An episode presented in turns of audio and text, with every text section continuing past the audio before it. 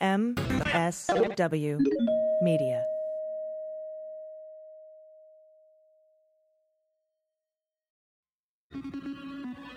News with swearing. Daily beans, daily beans. Daily beans, daily beans.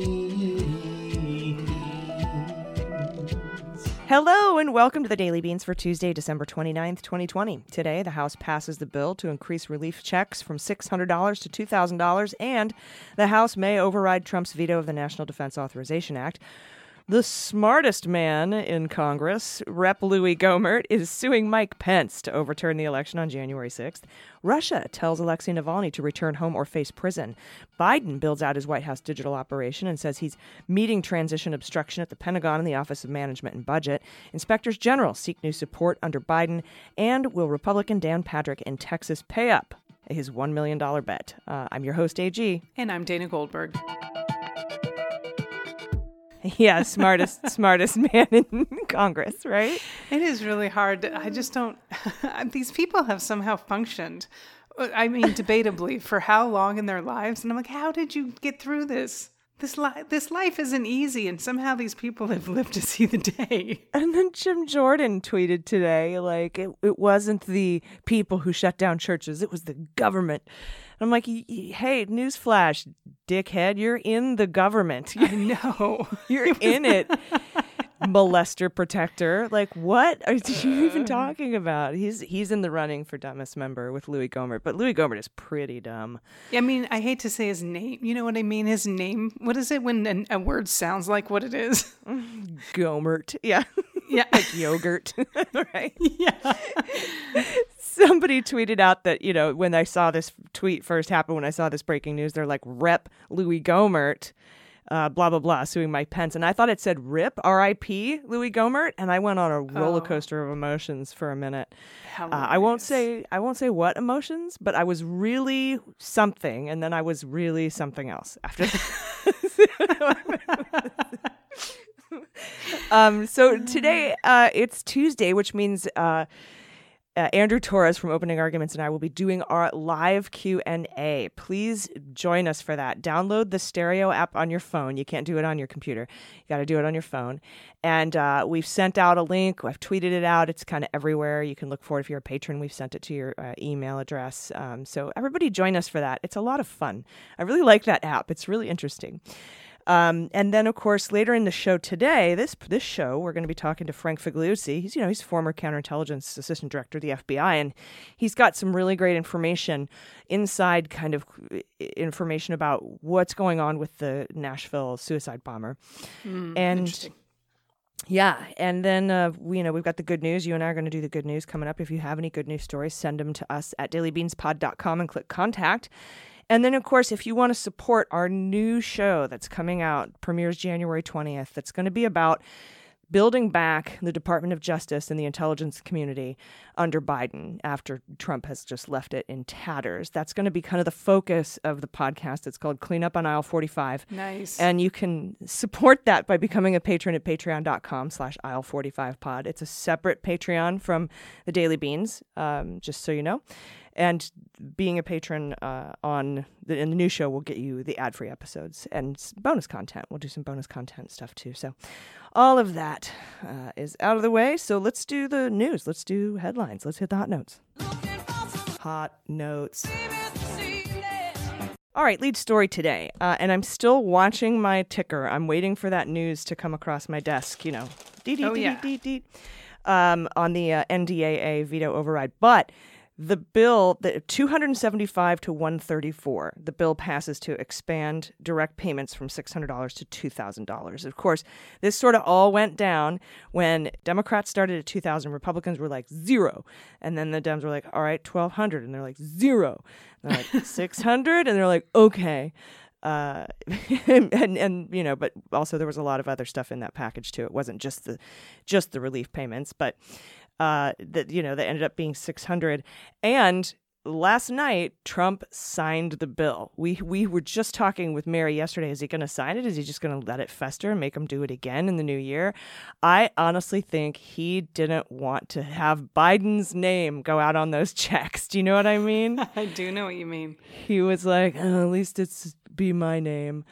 Uh, but he tried to blow that up, and now he has put Republicans in the Senate um, between a, between a dildo store and a crematorium because now Yeah. they have to decide. They have to say no or yes to, to and this is a clean bill. So 130 Republicans in the House voted against this measure. 40 Republicans voted for it. That means it will go to the Senate tomorrow, where Mitch and Republicans, like I said, will be forced to put their names on a no vote, which could jeopardize the Georgia Senate runoff. Though part of me was wondering, right? I wonder if they'll let Loeffler and Perdue vote yes. Knowing that they have it, yeah. So that's what's going on with that. Um, and as f- now, uh, for the first time in 60 years, the National Defense Authorization Act was not signed into law. It was vetoed by Donald. Uh, and the House is also voting today to override that veto. And that will also go to the Senate tomorrow. It is expected to be overridden in the House, uh, and it is widely expected to also be overridden in the Senate. So we'll see how that goes. I think, as we're talking, uh, the U.S. House votes to override it. Yeah, they, oh, they just did, huh? Yeah, as we were talking. Excellent. House overrides veto. Let's see what the Let me click on it to make sure it's not, they're just voting and they don't have one yet. The House of Representatives on Monday voted to override the President veto's bill sweep on the sweeping defense known as the National Defense Authorization Act, delivering a bipartisan rebuke to the President. mm, 322 to 87, easily surpassing the two thirds majority. Now, what was interesting is in the in the the stimulus check bill, which is a clean bill, by the way. All it does, everything else stays the same in that in that COVID relief package. It just changes the check from 600 to 2,000. So it's not like the Democrats are tacking on any pork or anything like that to give the Republicans an excuse to vote no on it. It's just increasing the money going to each American. And that they needed a two thirds vote to pass because they were doing it outside of the rules or something like that. There was a anyway, it's I don't know. I, I it's a long explanation for that. They didn't really go into it um, in in the things that I've read. We were just sort of waiting for that vote to come out. But they needed a two thirds vote. They needed, and they just barely got it by one vote. So they must have known they had the votes and, and went forward. Yeah. All right. But yeah, they over overrode the veto. So Override it. Oh, see, he now, as you said, he's what the only president is the only president in history that, as a group, has lost the the the the uh, the uh, popular vote twice, is not reelected, been impeached. and now he's he's been vetoed. His his veto's been overridden. yeah, Eh, good times. So much winning. small club there. Only one person. Yeah. Um, as we uh, go to uh, Trump's daddy over in Russia, it seems this is from ABC News. Russia's Federal Penitentiary Service on Monday gave the top Kremlin critic Alexei Navalny one day to report to its office or face imprisonment. That's if he comes back to Russia after the deadline. So Navalny is basically right now, he's convalescing in Germany after his August poisoning with a nerve agent. As we know, that was put in his chonies, for those people who speak Spanish, um, his underwear which he uh, blamed on the Kremlin. So Russian authorities have denied their involvement, of course. The Federal Penitentiary Service issued a statement Monday saying that an article by doctors from Berlin's Charite Hospital and published in medical journal for um, The Lancet indicated that Navalny has fully recuperated, which is great. So the prison service demanded that Navalny report to its office in line with the terms of a three and a half year suspended sentence he received for a 2014 conviction. So if he misses this deadline, he could actually be in prison. That's basically what the statement says. Now, his lawyer, uh, Vadim Kobzev, he tweeted that the agency told the politician to show up at his office on Tuesday morning. Now, Navalny, who previously said that he planned to return to Russia once he fully recovered, scoffed at the demand, saying that the Federal Penitentiary Service's reference to the article in The Lancet amounted to the government accepting he was actually poisoned, which is one of those things where you're like, whoopsie. Yeah, that thing that didn't happen to you, you've recovered. exactly. uh, that's sort of when Trump or Donald was like uh, something about it's going to be Biden's fault, you know, in 2021 or something. oh. Biden, the Biden administration. Yeah. Yeah, and I was like, oh, that sounds like an admission that he won. Okay, cool, cool, cool. So uh, there's a quote basically saying that means uh, on, on uh, his his tweet, on Navalny's tweet, that means that the state has officially recognized the poisoning. And where is the criminal case then? Want to see some criminal case here. Navalny, who fell into a coma while he was aboard a domestic flight from Siberia to Moscow on August 20th. Uh, the plane, as we know, made an emergency landing, and he was transferred from a hospital in Siberia to Berlin um, to, a, to a hospital in Berlin two days later. Labs in Germany, France, and Sweden, and tests by the Organization for the Prohibition of Chemical Weapons established that he was exposed to a Soviet era Novichok? Yeah, Novichok nerve agent. So we covered this story in past episodes. The Russian authorities have insisted that doctors who treated Navalny in Siberia uh, before he was airlifted to Germany found no trace of poison and have challenged the German officials to provide proof of his poisoning. they refused to open a full-fledged criminal inquiry, citing the lack of evidence that Navalny was poisoned. So the European Union now has imposed sanctions on six Russian officials and a state research institute, after tests by the Organization for the Prohibition of Chemical Weapons, concluded that Navalny had been exposed to Novichok. So Russia has now hit back with its own sanctions against the EU officials. What a fucking mess. Last week, Navalny released the recording of a phone call he said he made to a man he described as an alleged member of a group of officers of the Federal Security Service. We talked about this, that he actually tricked them into admitting uh, the poison. They're part of the FSB, who purportedly poisoned him in August and then tried to cover it up. So he made these calls um, basically hours before the investigative group um, Bellingcat released a report alleging that FSB operatives with specialized training in chemical weapons followed him for years and were in close vicinity when he was poisoned. In the call, Navalny introduced himself as a security official and beguiled his interlocutor into sharing details of the alleged poisoning operation and acknowledging that he was involved in the processing, quote unquote, of Navalny's underwear so that there wouldn't be any traces of poison. The SFB dismissed the recording released by Navalny as fake. I right. still do not understand why someone else is in charge of his underwear. well, yeah, that's they they put Novichok in the guy's underwear. That's I mean, you, as one as you do. As like, you do. As one does, right. Yeah. yeah. All right, so here's uh here's the smartest man in the world. Vice President Pence was sued Sunday by Representative Louis Gohmert, Republican of Texas, and several other Republicans in a far-fetched bid that appeared to be aimed at overturning President-elect Joe Biden's election uh, and his winning of that. The lawsuit focuses on Pence's role in the upcoming January 6th meeting of Congress to count states' electoral votes and finalize Biden's victory over President Trump. And typically, Vice President's role in presiding over that meeting is ceremonial. It's just a rubber stamp. It's one governed by an 1887 federal law known as the Electoral Count Act. Uh, but the Republican lawsuit, which was filed against Pence in his official capacity as vice president, is asking a federal judge in Texas to strike down that law as unconstitutional. The uh, Republican plaintiffs go further and they ask the court grant Pence the authority on January 6th to effectively appoint whoever the fuck he wants. Jesus. and overturn Trump's defeat in key battleground states. Election law experts left. Uh, quote, the idea that the vice president has sole authority to determine whether or not to count electoral votes submitted by a state or which of competing submissions to count is inconsistent with a proper understanding of the Constitution. That's Edward Foley. He's a law professor at The Ohio State University. Among the plaintiffs in the lawsuit are Kelly Ward, who chairs the Arizona Republican Party. They're they're fucking assholes, by the oh, way. Oh yeah and formerly served as an Arizona state senator. Ward has amplified claims from Trump and his allies, all of which have been dismissed in court, all like 65 times uh, that the 2020 election was subject to widespread fraud and was behind an unsuccessful earlier lawsuit to overturn Biden's win in Arizona. So she's the one who lost her suit in Arizona. The lawsuit targeting the vice president comes as Pence finds himself under increasing pressure from Trump and Trump supporters, even the president himself, to use his statutory role to subvert normal election protocols. Trump last week retweeted a supporter who called on Pence to refuse to certify Biden's win on January 6th. president has also reportedly complained that Pence has not done enough to uh, shit all over the Constitution in my name. Um, that's according to CNN. Uh, I'm paraphrasing. Pence's office didn't uh, respond for comment. Um, this GOP lawsuit is premised on the dubious notion that the election results in Arizona, Georgia, Michigan, Pennsylvania, and Wisconsin are in doubt, despite Biden winning each of those states by a decisive margin. The litigants seek to authorize Pence to select slates of electors from those states who would cast votes for Trump instead of Biden.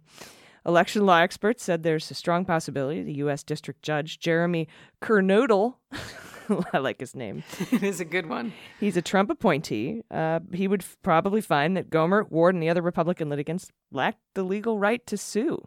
No standing, right?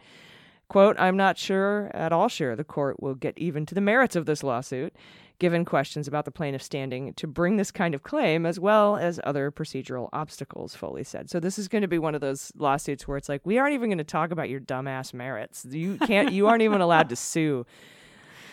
So that's what's going on with that. Should be pretty interesting. We'll see what happens. We got the runoff on the fifth. We've got we've got 2.1 million people already voted in Georgia, Yes, it's amazing. and um, we're just going to keep doing phone banking. Uh, and you know, thanks again to listeners of this program. Uh, all together with the other podcasts that we worked with, we raised 80 over 85 thousand dollars for Ossoff and Warnock. So Fantastic. good job, everybody. So uh, we'll be right back with more headlines. Stick around. After these messages, we'll be right back. Hey everybody, it's AG, and today's episode of the Daily Beans is brought to you by American Giant. Do you know back in the 60s, 95% of our clothing was made in the United States, and only 3% today. Um, and so most of the stuff we buy now is made overseas, so it, it, it kind of, it's like disposable, it's poorly made. And that's why I think right now is the perfect time to buy clothes made here. At American Giant, they want to make things better by making better things. American Giant has built a 100% USA based supply chain with strong relationships to factories, workers, and communities at every step in that chain. And it's not the cheapest, but it makes for a better sweatshirt, and it's better for the people and for the planet. It's sustainable, right? They make clothes that are durable, not disposable. Um, they're reclaiming the American tradition of making high quality clothes that last longer so they don't end up in landfills. I recently got their women's Blizzard full zip with a weatherproof nylon shell for warmth. It's so perfect for the cold weather. It's warm and snuggly, super comfortable, very stylish, really well put together, and manufactured here in the USA, supporting local communities. So check out American Giant. Get the best, most high quality clothes on the market. Get 15% off your first order when you use promo code DailyBeans at american-giant.com. That's 15% off when you use code DailyBeans at american-giant.com. All right, everybody, welcome back. Uh, you're up next, DG. What do you got for us? Oh my goodness! So this is actually just a lot of good stuff about uh, who Biden's putting in different dig- uh, positions for his digital team. Um, Joe Biden on Monday named a slate of digital operatives to his incoming White House staff, preparing for an administration that, at the least, at the outset, will conduct most of its public facing business digitally amid the ongoing coronavirus pandemic. And to be honest with you, AG, that's sort of the world we've shifted into. So I think even when the virus is uh, a little bit more under control, I think this is a very good move, um, especially because Biden's not the youngest fella on the block that he could use some people who know how to use some computers. Yeah, I'm I'm I'm only 47 and I'd be like, I'm going to need a team. Definitely. The newly minted staffers named to the White House Office of Digital Strategy include a number of longtime Democratic operatives, many of whom worked for Biden's presidential campaign. The group will be asked not only to recreate the digital operation that helped defeat Donald, but to build out an operation that follows a president who wielded more social media power than any of his predecessors, which is what he's done, unfortunately. So, Rob Flaherty, who worked as the digital director of the Biden campaign, he's going to assume the role of director of digital strategy at the White House. Jamie Lopez will work as director of platforms, and Brandon Cohen, who previously served as the deputy direct- director of editorial on the Biden campaign, uh, he's going to serve as the platform manager of the digital operation. So they're going to be joined by Jonathan Heber as video director and Carahna Magwood as the, um, a creative director, both of whom held similar roles on the Biden campaign as he was running. Biden's digital team is expected to focus on many of the same tactics and help the former vice president's campaign, including working directly with digital content creators and influencers to expand the administration's reach. This builds on work that was done in the final years of the Obama administration, where the president would routinely appear on platforms outside the normal venues for the commander in chief. And I think as we're learning through like AOC and a lot of people that like TikTok and those uh, streaming things are going to be a good way to reach the younger generation. Um, so there's a host of other digital operatives uh, that are going to fill out this Office of Digital Strategy. We got Abby Pfizer as designer, Olivia Raisner as the traveling content director. We got Rebecca Rankovic and Christian Tom as the deputy directors of digital strategy, and Cameron Trimble as the director of digital engagement. All worked on Biden's campaign. And uh, Biden said today, after being briefed on foreign policy, that he's facing considerable roadblocks to transition, especially from Trump allies in the Pentagon and the Office of Management and Budget. So, I honestly, I don't think uh, Biden's going to be silent about these issues. He's clearly frustrated with the interference from outgoing loser, and I think he's going to start be getting more and more vocal about it. Yeah, this is kind of an interesting signal, right? Because everyone's like, oh, he's going to be for unity and he's just going to ignore all that stuff and be super kind. But mm, he was kind of pissed today in Yeah. his public remarks. He's like, yeah, I'm facing roadblocks in the middle of a deadly pandemic from the eh, assholes at the Pentagon, basically. Yeah, and we've seen when Joe's when Joe gets fired up, he's got a bite to him. And I'm not saying it in a bad way. I'm saying that you know everyone says Sleepy Joe this, and Joe's kind of boring, and some people are saying that. I'm actually really enjoying the calmness. I don't know about anyone else, um, but we, I mean he is up against a wall. He's got a bite. Mm-hmm. I mean even if he's in the debate, being like, "Would you shut up, man?" like we've seen it. Mm-hmm. Yeah, shut up, man. Reminded me of the Bernie moment. He's like, tired about your damn emails. You know, it's like, just shut up.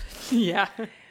uh, and from NPR, this is going to be interesting going forward, and and this is one of those things that the new show, right? uh, uh, And by the way, we're still doing the daily beans, we're still doing the daily news, but the new show, Cleanup on Aisle 45, is going to focus on stuff like this. They're from NPR, federal watchdogs, the inspectors general who guard against fraud, foresee plenty of work to keep them busy next year. From more than 100 investigations related to the coronavirus pandemic to new probes over misuse of the nearly $3.5 trillion in stimulus money, especially that PPP loan. That was, I'm just so angry about some of the people who got money from that. Um, the federal government's 75 inspectors general, as they're known, are reeling from chaos during the Trump era, including firings and pressure campaigns from the White House and its allies. And in response, the Council of the Inspectors General of Integrity and Efficiency is asking lawmakers for greater job protections in the year ahead. And I love this. Our job, we know, has never been more important and more significant, more challenging than it is right now. That's Michael Horowitz, the Inspector General at the Justice Department. He also leads a government wide group related to pandemic oversight. In 2020, the administration fired two of their brethren, Michael Atkinson, the Inspector General for the Intelligence Community, that's the ICIG. We talk, talked about him a lot. He lost his job after he forwarded that whistleblower complaint to Congress that got Trump impeached. And Steve Linick, we spoke about him. The Inspector General for the State Department was dismissed after he identified retaliation against career public servants. And he was also kind of looking into that arms deal to Saudi Arabia that got the end run around Yeah. Congress, that little thing, whatever, you know, no biggie. And third, Glenn Fine had served as the acting inspector general in the Defense Department for four years. Fine was known for hard hitting investigations during his years in government. He quit weeks after he was demoted and effectively removed from leading the pandemic oversight effort by Trump, which, you know, was he, he was good he was appointed there and Trump kind of demoted him and drove him out. Uh, he was the one who was going to be looking at all that pandemic money going out from Mnuchin and and the PPP. And the Transportation Department. Authorities moved to replace a longtime career official with a political appointee from another agency there. Democrats in Congress asked whether that move was intended to thwart a probe into whether the Transportation Secretary, Mitch McConnell's wife, Elaine Chao, was directing money to Kentucky to help her husband. Yes, she was. She was. Allison Lerner, the Inspector General at National Science Foundation, was the lead counsel of Inspectors General starting next month. Uh, she will lead the Council of Inspectors General starting next month. She and other watchdogs are asking Congress to update the law and require the president or agency head to explain in more detail the reasons for firing an Inspector General. Senator Maggie Hassan, Democrat from New Hampshire, is co sponsoring that bill. Hassan said there's bipartisan agreement that inspectors general must be protected from political pressure. To start, in January, there are at least 12 vacancies in the watchdog ranks. Posts at the Pentagon, Central Intelligence Agency haven't been filled with Senate confirmed watchdogs since the Obama administration. So that's what's going on with inspectors general. I love this next story. This actually brings me a great amount of It's so great. This is from the Houston. It really is. It's it's it's just one of those times where you're like, you started this. Like, put your money where your mouth is. I just love that Maddow followed this and, and amplified it. It was right? just so wonderful. I know. So this actually comes from the Houston Chronicle via Rachel Maddow. So after Donald Trump lost his reelection bid, Republicans settled on a predictable strategy. We're just going to tell the public there was widespread voter fraud.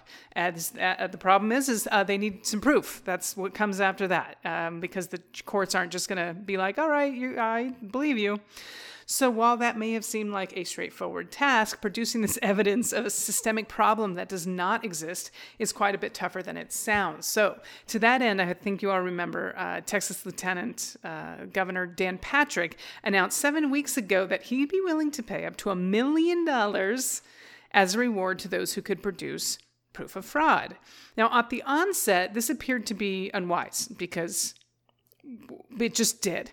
As we discussed uh, previously, the Texas Republican was effectively arguing that he and his party assumed that there would be widespread voter fraud, but they couldn't prove it, so he hoped financial rewards would produce evidence Republicans could find on their own. Yeah. Well, you know, there's a thousand dollar reward for any tips helping me find blah blah blah, and then there's eighty five thousand people calling in and being like, "I saw the dog on the corner of Fairfax and Beverly." Yeah. So Patrick, uh, basically at this point, he's telling the public we can't back up our points, so I'm going to pay you to help us. Oy. So now this is what's great. So there's a related problem. Patrick's counterpart in Pennsylvania has uncovered voter fraud, like real world voter fraud evidence, but it's of Trump voters committing fraud. Now, of course, he wants the Texan to pay up. He wants Patrick to pay that million dollars. The landscape has to be discouraging for those inclined to believe baseless Republican conspiracy theories about the election. That's what they're trying to do. So, for all the hysterical rhetoric, only a handful of legitimate allegations have been raised, and some involve Republicans casting illegal ballots for Trump on behalf of mm-hmm. dead relatives. We covered Yep. that story a few episodes Yep. ago. So, in fact, this is exactly what Fetterman found in Pennsylvania. So, which is why the Democratic lieutenant governor wants Dan Patrick to pay the hmm. reward. He didn't say it had to be Democratic, mm-hmm. you know, voter fraud. It just said voter fraud. And Fetterman has actually vowed to donate proceeds to the local food banks if he actually does pay up, which he won't. But Fetterman explained to the Chronicle that he's pushing the issue in part to discredit baseless Republican smears against the elections. Yeah, so, and he says, and I quote, while it's undoubtedly and undeniably hilarious these cases involve Trump voters and their dead mothers, Y'all remember Elizabeth, right? It's irrelevant because it documents how truly rare voter fraud is and how impossible it is to truly pull it off. So, for his part, a spokesman for Patrick replied, It's not clear why Lieutenant Fetterman continues on this topic since Democrats don't believe in voter fraud unless it's the oh, Russians. okay. Okay. I'm not going to pay you because you don't believe in what you found to be true. Oh my goodness. Mm. It's an unfortunate response. For one thing, Democrats quote don't we don't believe in systemic voter fraud because system systemic voter fraud doesn't exist. That's why we don't believe in it. It's kind of this whole point of this whole exercise. And for another, no one's accused Russia of engaging in voter fraud, at least not in the United States. Right. So much as the Kremlin launched a military intelligence operation in the hopes of putting Donald Trump into power. That's just not a belief that's among Democrats. It's also been confirmed that by the Republican led Senate Intelligence Committee, which documented the fact that Trump's campaign chairman was in direct, frequent, and secret communication with Russian intelligence officers throughout his entire time at the Trump campaign in 2016. So, as officials really ought to know by now, there is a clear bipartisan consensus that Vladimir Putin's government targeted U.S. elections for the express purpose of helping elevate Donald Trump to power. That's why they did it. The evidence has proven that Trump's operation sought Russian assistance, embraced Russian assistance, capitalized on Russian assistance, lied about Russian assistance, and then took steps to obstruct the investigation into what, AG? Russian assistance? Tell her what she's won, Bob. ding, ding, ding, ding, ding. As for why Pennsylvania's lieutenant governor continues on this topic, I think it's because Fetterman wants Dan Patrick to honor his commitments. I mean, mm. if you're going to say you're going to pay a million dollars, do it. But then again, when have we actually seen a Republican honor his commitments? Yeah, and let's let's be honest here. You know, I've heard a million times, having hosted a, a podcast about the Mueller investigation, Republicans calling it a fishing expedition, right? It's a fishing expedition. But isn't offering a million dollars for proof of voter fraud a fishing expedition? like, isn't that That sounds like it. literally what that? Not literally, because you don't get fish in the end. But you know, It's actually a big fish story where hmm. you're like, I caught this fish. It was five feet. I'm like, it was a guppy. it was you voted for your dead mom. Republicans, stand down. Um, next up from David Ignatius at the Washington Post. This blows my mind. It's been discussed as recently as last week inside the Trump White House to replace FBI Director Christopher Wray with Kash Patel. Kash Patel. That's the former Devin Nunes aide. That guy. Uh, quote, government, here's from the post here. Government officials fear that if violence spreads, Trump could invoke the Insurrection Act to mobilize the military. Then Trump might use, quote, military capabilities, unquote, to rerun the November 3rd election in swing states, as suggested by Mike Flynn, Trump's former national security advisor. Trump, quote, could take military capabilities and he could place them in those states and basically rerun an election. Flynn said to Newsmax in a December 17th interview.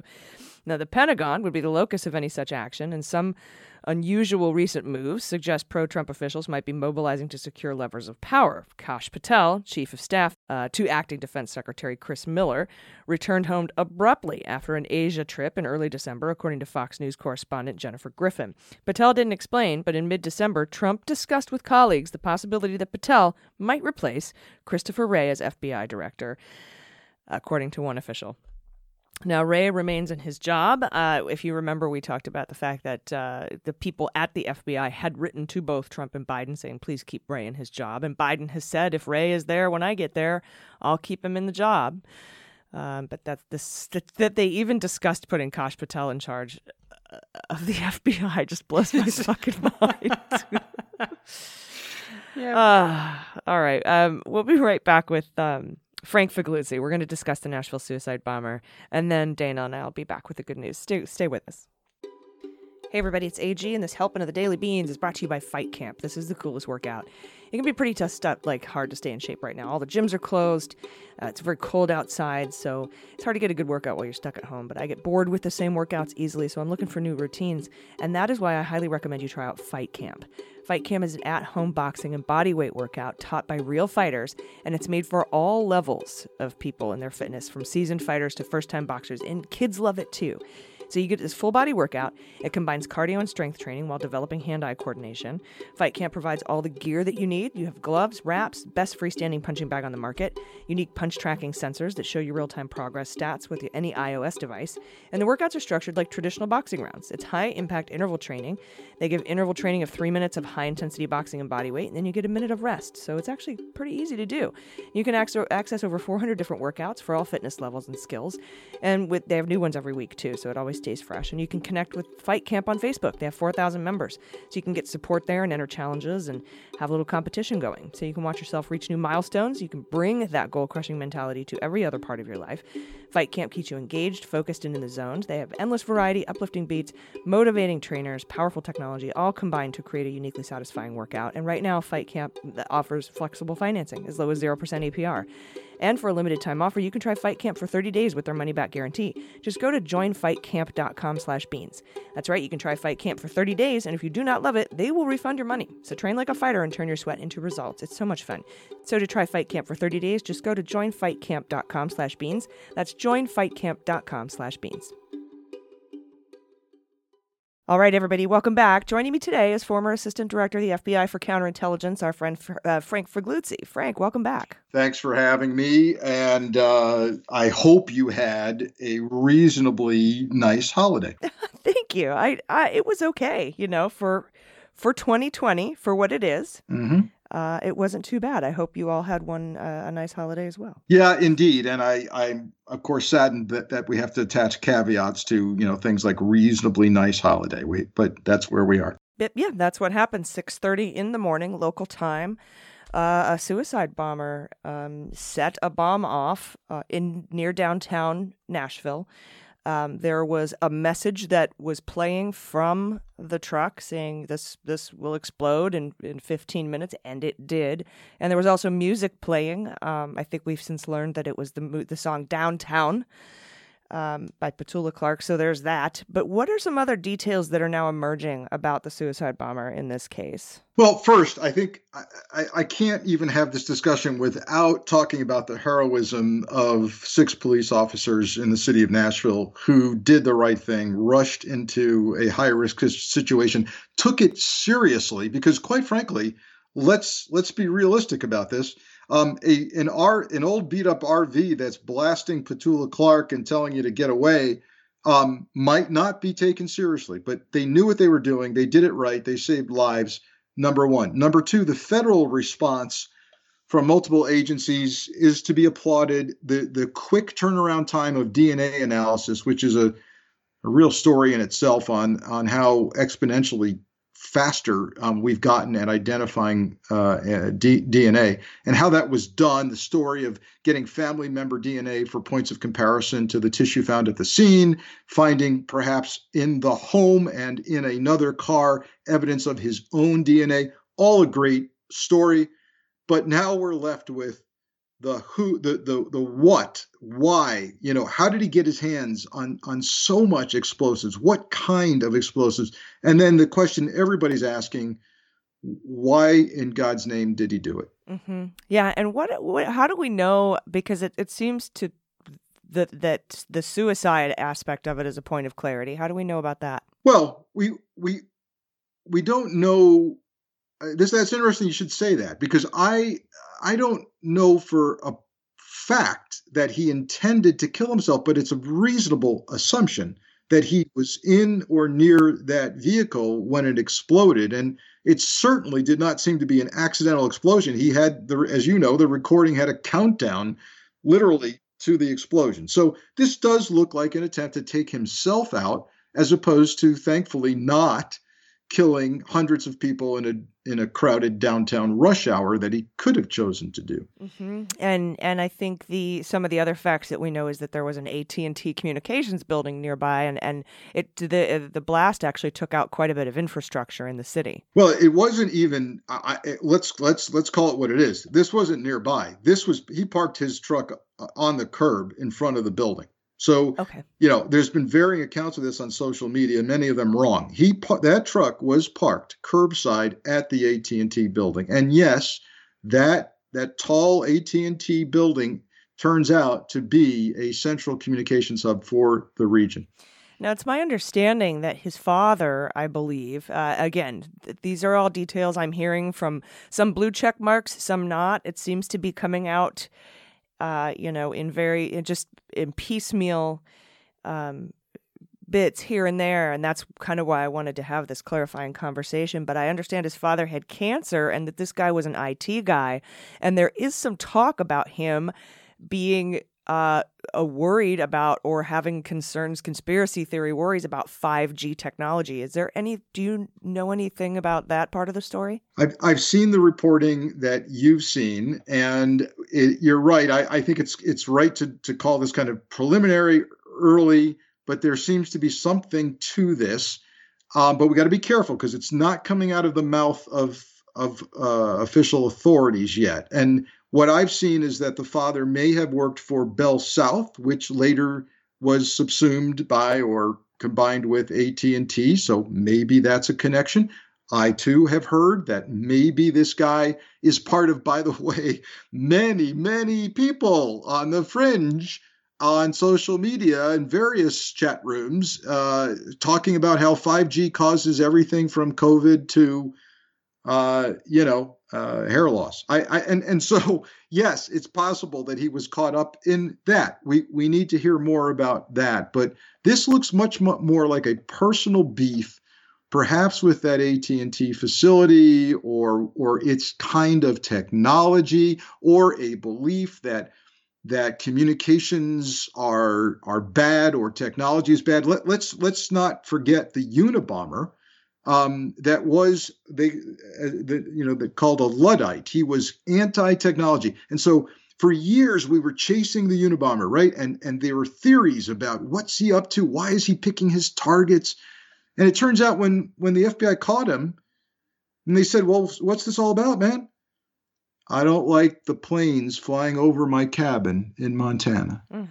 and he had you know, I okay, so I and I tell people, uh, don't try to apply logic to lunacy. This when they get inside this guy, they're in the guy's house. When they get in his communications, when they do the interviews, they they may come out and go, you know what, this person was not not all with it. And that brings me to something else that's happening on social media. There was a New York Times headline that was very went very easy on this gentleman. Um, and there's been some outrage about that. Uh, but uh, there's also been some back and forth about what the definition legally of a terrorist act is. And so I wanted to ask you, as the, you know, former assistant director for FBI for counterintelligence, why has the FBI not labeled this a terrorist act? I'm glad you asked. And um, I'm able to quote the legal definition of terrorism because I've been saying it for the past 24 hours on national television.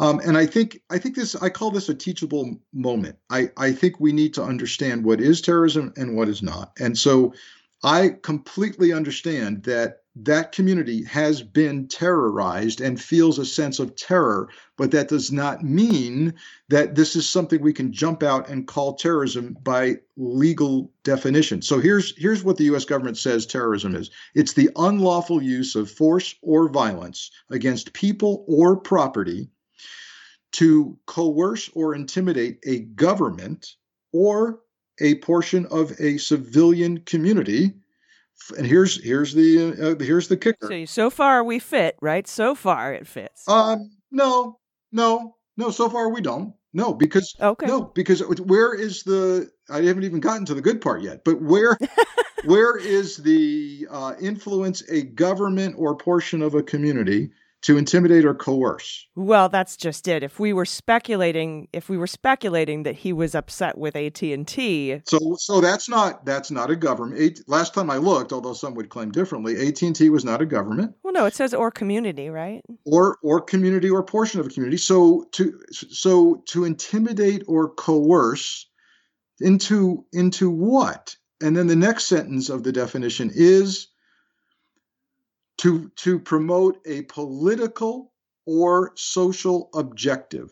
So, you know, it's we aren't there yet. We don't know what his objective was. And to be honest with you, as, having worked these things before, Unabomber, uh, a serial mail bomber in the southeast uh, when I was a young FBI agent in Atlanta. Who the guy killed a federal judge and a civil rights attorney. Um, you catch up with the guy, and he's he's bonkers. So um, and I and I think it's important to to know there's a legal definition. They're going to get it right. They're going to be careful about it. And I think it's important to set expectations because just like in the Las Vegas mass shooting during the uh, outdoor country music concert a few years ago, they to this day we don't know what motivated that guy let alone uh, are we able to affix an ideology to him. Yeah that's what i was about to ask so you know about a couple of different specific instances that would that would mean that since we never knew the motive of the vegas shooter that that was not a, an act of terrorism. Yeah and i and i it we, we don't know and and so if the guy had lived and we still had no evidence and he clammed up as to why he did it um, I want people to understand he would probably be killed um, so, and, and, and, executed and receive the death penalty. Because I think there's a lot of people out there going, well, if you don't call this terrorism, then he's then it's a slap on the wrist for people who might might do these things. Au contraire, um, in fact, um, in states that have the the death penalty, or even uh, there's still a federal death penalty, this person might actually be executed. So don't think that because we don't label something terrorism right away that there's no severe penalty. In fact, this person in Nashville, if he were still alive, would almost definitely be charged with use of a weapon of mass destruction, which which could uh, result in a death penalty. So this really this really now is about you know figuring out why whether or not there's a there's a group of people who believe similarly some crazy things that this person might believe. And we we need to kind of move away from this terrorism label because the legal definition might never be met. Mm. no so we know uh, because well we just simply don't know the motive yet in this case so that's why they're not um, saying either way. But also we know now the vegas shooting was not um, a terrorist attack? Was the Unabomber a terrorist attack? So I, I, the the Unabomber was a crazy person. Um, by the way, a brilliant crazy person who went to Harvard Mhm. at age 16. Ted Kaczynski, I was a mathematical genius, from my understanding. Yeah, unbelievable. And and we could whole, do a whole episode on why we why it took years and years to catch somebody. He was entirely off the grid. I mean, the, all the usual investigative things you do. Hey, uh, who used a credit card where this bomb went off? Who took a who took an airplane here or there? Well, he was completely off the grid, so none of that applied. Um, but he his you could say he had an ideology um, because he was anti-technology and he had a manifesto and you may remember what what caught him was the, the the agonizing decision to print his manifesto in national newspapers that caused his brother to recognize his writing and so Oh, so it may be that inside the Nashville bomber's house, we have a manifesto. It may be that he mailed uh, days ago his reasons to uh, authorities and that it'll arrive in the mail when Postmaster General DeJoy gets around to it. But we're not there yet. all right. So me, me, yeah. So me assuming that this guy had an ideology and a manifesto about anti five G technology or whatever is preeminently assigning uh, speculative motives to this Exactly. to this suicide bombing. It's it's it's premature. Don't don't you know? As they say to, to medical students, sometimes a headache is just a headache. Sometimes sometimes a suicide bomber is just a suicide bomber. Yeah. Yeah, and then but like so the do you remember I think it was a couple years back that that bomber guy had mailed several explosive and incendiary devices to media and CNN and things like that. I was Yeah.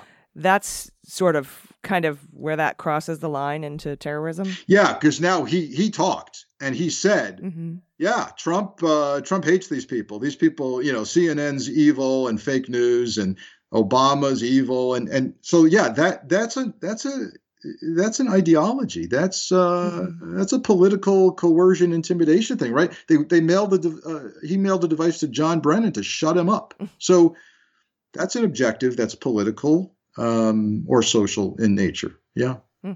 Got it. Makes sense. All right. Thanks so much for coming on and explaining this to us. I appreciate your time. Uh, Frank Figliuzzi, uh, everyone. Anytime. Take care. Everybody, stick around. We'll be right back after this quick break with the good news. Stay with us. Hey, everybody, it's AG. The best way to get your day started right, or to end a day, or both, is with an invigorating shower. I like to take long, hot showers, get the steam build up in there. It's absolutely wonderful. I like to sing in there, I sing as loud as possible. Uh, and I come up with my best ideas in the shower. And that's why I'm excited to tell you about our new sponsor, Nebia. They revolu- revolutionize your entire shower experience. So it's, it's backed by some of the biggest names in Silicon Valley, including Tim Cook, and it's designed by former Tesla, NASA, and Apple engineers who spent years researching and developing a superior shower experience that, get this, saves water. And it's anything but ordinary. The Nebia takes your shower to a completely different level. It's like a steam room combined with a spa. It's so relaxing and wonderful. And the Nebia by Moen Spa Shower is Nebia's most advanced shower yet, with twice the coverage, half the water usage. So, despite using 45% less water, the spray is 81% more powerful than the competition. Nebia's atomized droplets rinse shampoo and conditioner out of the thickest hair, and it can be easily installed in 15 minutes. If you can change a light bulb, you can install Nebia by Moen. Nebia balances functionality with beauty as well. The aesthetics are incredible, and they have four premium finishes. They have white and chrome, spot resistant nickel, matte black, or black and chrome. And they also offer accessories like shower shelves and shower curtains, which pair perfectly with the stunning design of the shower. And the Nebia by Moen Spa shower starts at just 199. For Daily Beans listeners, we have a deal for you. The first 100 people to use the code BEANS at Nebia.com will get 15% off site wide on all of it. Nebia rarely does a deal like this, so it's great to jump on right now. So go to Nebia.com slash beans. That's N E B I A dot com slash beans to check out what they have to offer. Again, the first 100 people to use the code BEANS when checking out will get 15% off. Again, that's Nebia.com slash beans and use the code BEANS to save 15%. Hey, everybody, it's time for the good news. Well,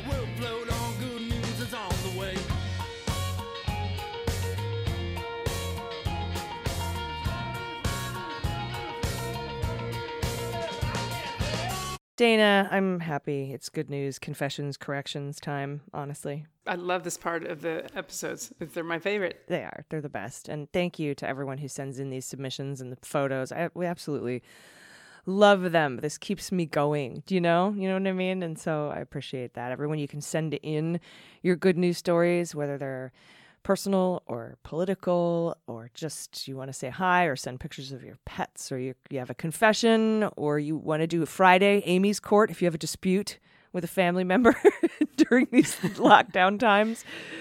Uh, you can do all of that. You can send them or corrections. If I get something wrong, send in a correction. You, and you send those to us at dailybeanspod.com and click on contact. So I'll uh, I'll kick us off here with a submission from anonymous pronouns she her. My 15 year old refrigerator was malfunctioning.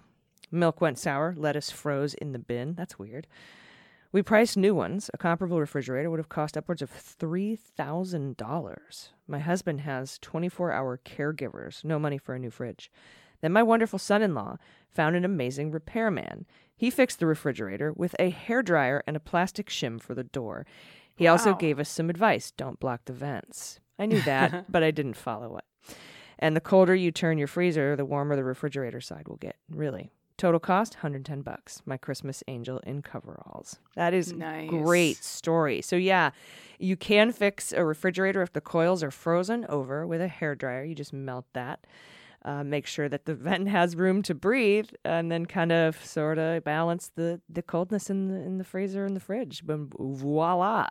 You know, you save some money. So that's awesome. I'm glad that they Love got it. The help that they needed. All right, this next one, good news, comes from Devin, pronounced she and her. AG, I love that name uh, for a female identifying human. I just like the name Devin. I think it's for for girls. Anyway. Yeah, and it's it's spelled D E V E N. It's it's very Yeah, pretty. I love, it. it. Um, due to COVID, I've been working from home. I normally have a 30 minute commute each way, and I work 9 to f- 0.5 to 10 hours a day. Due to being home, I have been able to focus on my mental and physical health, which is wonderful. I started going to therapy, oh, and was diagnosed bipolar. I am now on right meds and feeling like a brand new person. Yes, I also started working out in April and have lost 21 pounds so far. Nice. I feel so fortunate to have had this time in the midst of this pandemic. Attaches a picture of my cat, Chooch. Or Cooch. What do you think? I think it's Chooch. Yeah, Cooch would be a weird name for a cat. well, a pussy cat. Really? Is it that weird of a name for a cat? My friend Michael, the drag queen extraordinaire, absolutely love him. Uh, has a cat named Fupa, so there's there's that. But look at this That's amazing. void baby. Oh, so pretty. Thank you for that photo. Oh, oh gosh, next photos. Okay. I keep looking ahead. Um, next up is from Russell. No pronouns given. Okay, first off, I'm going to be honest here. I have developed a crush on Mary Trump. I get Same. the fact. I get the yeah, me, me too. Uh, I get the fact she's related to the orange poopy diaper wearing Adderall addict, but I don't care. Something about Mary's brutal bluntness I find sexy as fuck. Now, my good news. I uh, is that I gave up cigarettes and smoking in general, and I've also saved my mental health, which I have tied to every sick vice I cultivated over my 49 years of life. Thank God for my therapist and therapists everywhere.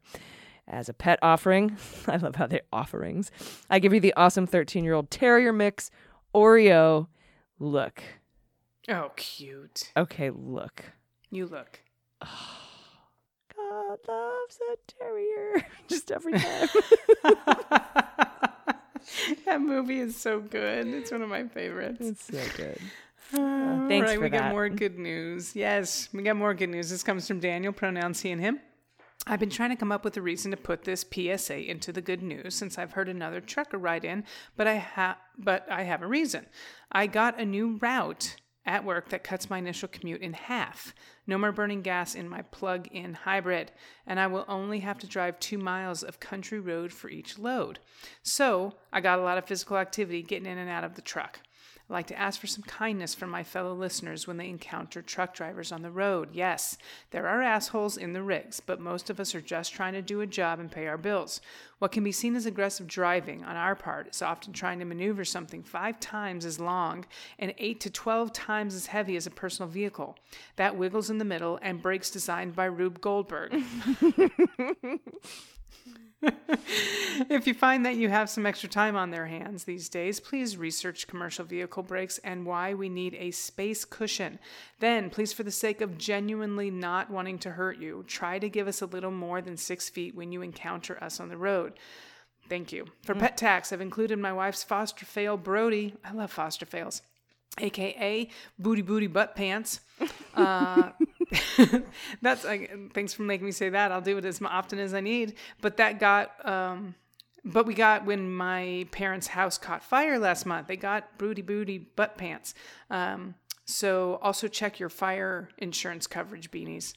Oh goodness, Oh, 'cause look at that 'em. Got, caught fire. Oh my god, I love pits. Booty booty butt pants. Yeah, I, I love all of the extra names that we have for our animals. You know, I've got Bruce Willis, B Dubs, Chicken, Turkey Face, Toad, and then of course there's there's Boobs, Booba, Boobaka. You know, I call him eight million different things. The Captain, Captain Fat Pants, uh, Fat Panther. Like, there's so many names. He's got so many names. I just like when I call, like, I'll just be walking around the house. I'm like, "What's up, Captain Turkey?" I don't know why. It's just what it's just what comes out. But booty booty butt pants is very cute. Um, Yes, it is. oh my god. Okay, next up from Mark. But if these photos are killing me, pronouns he and him. The cuteness is killing me. A few years after my wife and I took in an older Pomeranian whose owner had to move into a nursing home, Chico, from Mr. DeChico, like from the Coneheads, is an otherwise sweet and cooperative 14 year old gentleman, except for when he needs to get his meds. Late, me too. Lately, he's taken to running away from us when he needs to take them. So, while my wife is chasing him down, I have Alexa play yakety sax. Oh my goodness. it doesn't help, but it adds some levity to the moment. That's hilarious. oh my god, that's so funny. Look at that little baby, That is fantastic. all burritoed up in the blankie. Very cute. So uh, this is an amazing story, and I'm actually really excited that I get to read it. So this is from anonymous pronouns she and her. Good news tonight, for the first time in 12 years, when I was washing my hair, I could smell my shampoo. So now the backstory is this: I fainted, hit my head on our kitchen tile floor, and I fractured my skull in 2008. This altered my sense of smell and taste. No, AG, this gets better. When I recovered from the concussion, I couldn't stand eating chocolate, sweets, cakes, or tarts, basically anything sweet. The upside was I was started to crave all sorts of vegetables, like I hated before, like broccoli, asparagus, Brussels sprouts, etc. I've never heard anything like this. Wow. So I've noticed I'm starting to smell things I couldn't, and tonight I could smell my shampoo. It made me feel so happy. Oh my god. I don't have. I know I don't have any pets, but I've attached a couple of photos of me, Hobbiton, of me at Hobbiton in New Zealand. If ever you get a chance, I strongly recommend the visit. This just can you imagine? It's sort of like your fall when you're like, I've had a shoulder problem for years and now it's fixed. This poor person though doesn't crave sweets anymore, and I'm Oh, sure like well- their parents have been trying to get them to eat vegetables their entire life, and she's like, if I could get more broccoli, asparagus, and Brussels sprouts, that would be great. Well, you know, she can smell shampoo today. Maybe tomorrow it's time for some chocolate cake. You don't know. Oh, you never know. But oh look, God, Hobbiton in New Zealand. This Yeah, is like so where the little Hobbit, uh, where Lord of the Rings was filmed. I Yeah. imagine. Very cool. Thank you for that. Um, that's so cool that you were able to. Sh- I hope it was good smelling shampoo. Um, and not like head and Could you Shoulders or- imagine after 12 years, you're like, this is what my hair smells like? motherfucker? Fuck. No one told me? or you have one of those orgasms from the Essentials. Remember that? What was the Yeah. Essentials? This is, oh, what was it? It was, Sol- uh, fruit. I don't know. I know. It's going to pop into my head. Yeah, uh, salon essentials or something like that. Uh, uh, oh, Yeah. uh, oh, oh. See, Anyway, it came in and popped out. Did the same it thing. It did. It did. Anyway, they're like in the shower, like ah, you know, that's probably a little too much. Uh, next up from Jordan, pronouns she and her. My almost 91 year old grandfather is officially on the grid. For Christmas this year, he asked for Wi Fi in his house, specifically so he can creep on his neighbors on the next door app. And we also pitched in to pay for a Netflix subscription for him, and I just got it all set up on his TV today after a socially distant lunch together. He is thrilled to be able to watch his favorite shows, and this is just the latest of all his upgrades. A new walk in bathtub, which I, I want one of those, by the way, brand new floors in his house, a new car that he still drives around in. Needless to say, even at his age, he is crushing it. We joke that he's going to have to keep little old ladies at bay because he's such a catch. Widower of nine years. I'm so happy that he's living his best life. Photo tax is one of my favorite pictures of us together on his 90th birthday this past February. He doesn't know what a podcast is, but if he did, I think he would be delighted with you all. Look at him. Oh, look. He looks good. He's Jordan's handsome dude. adorable too, but Grandpa 91. Mm-hmm. Yeah, My goodness. handsome fella. Thanks for sending that in, Jordan. Appreciate it. I love it. In his red tie. What a handsome guy. He is. it's cool. That's rad. Um.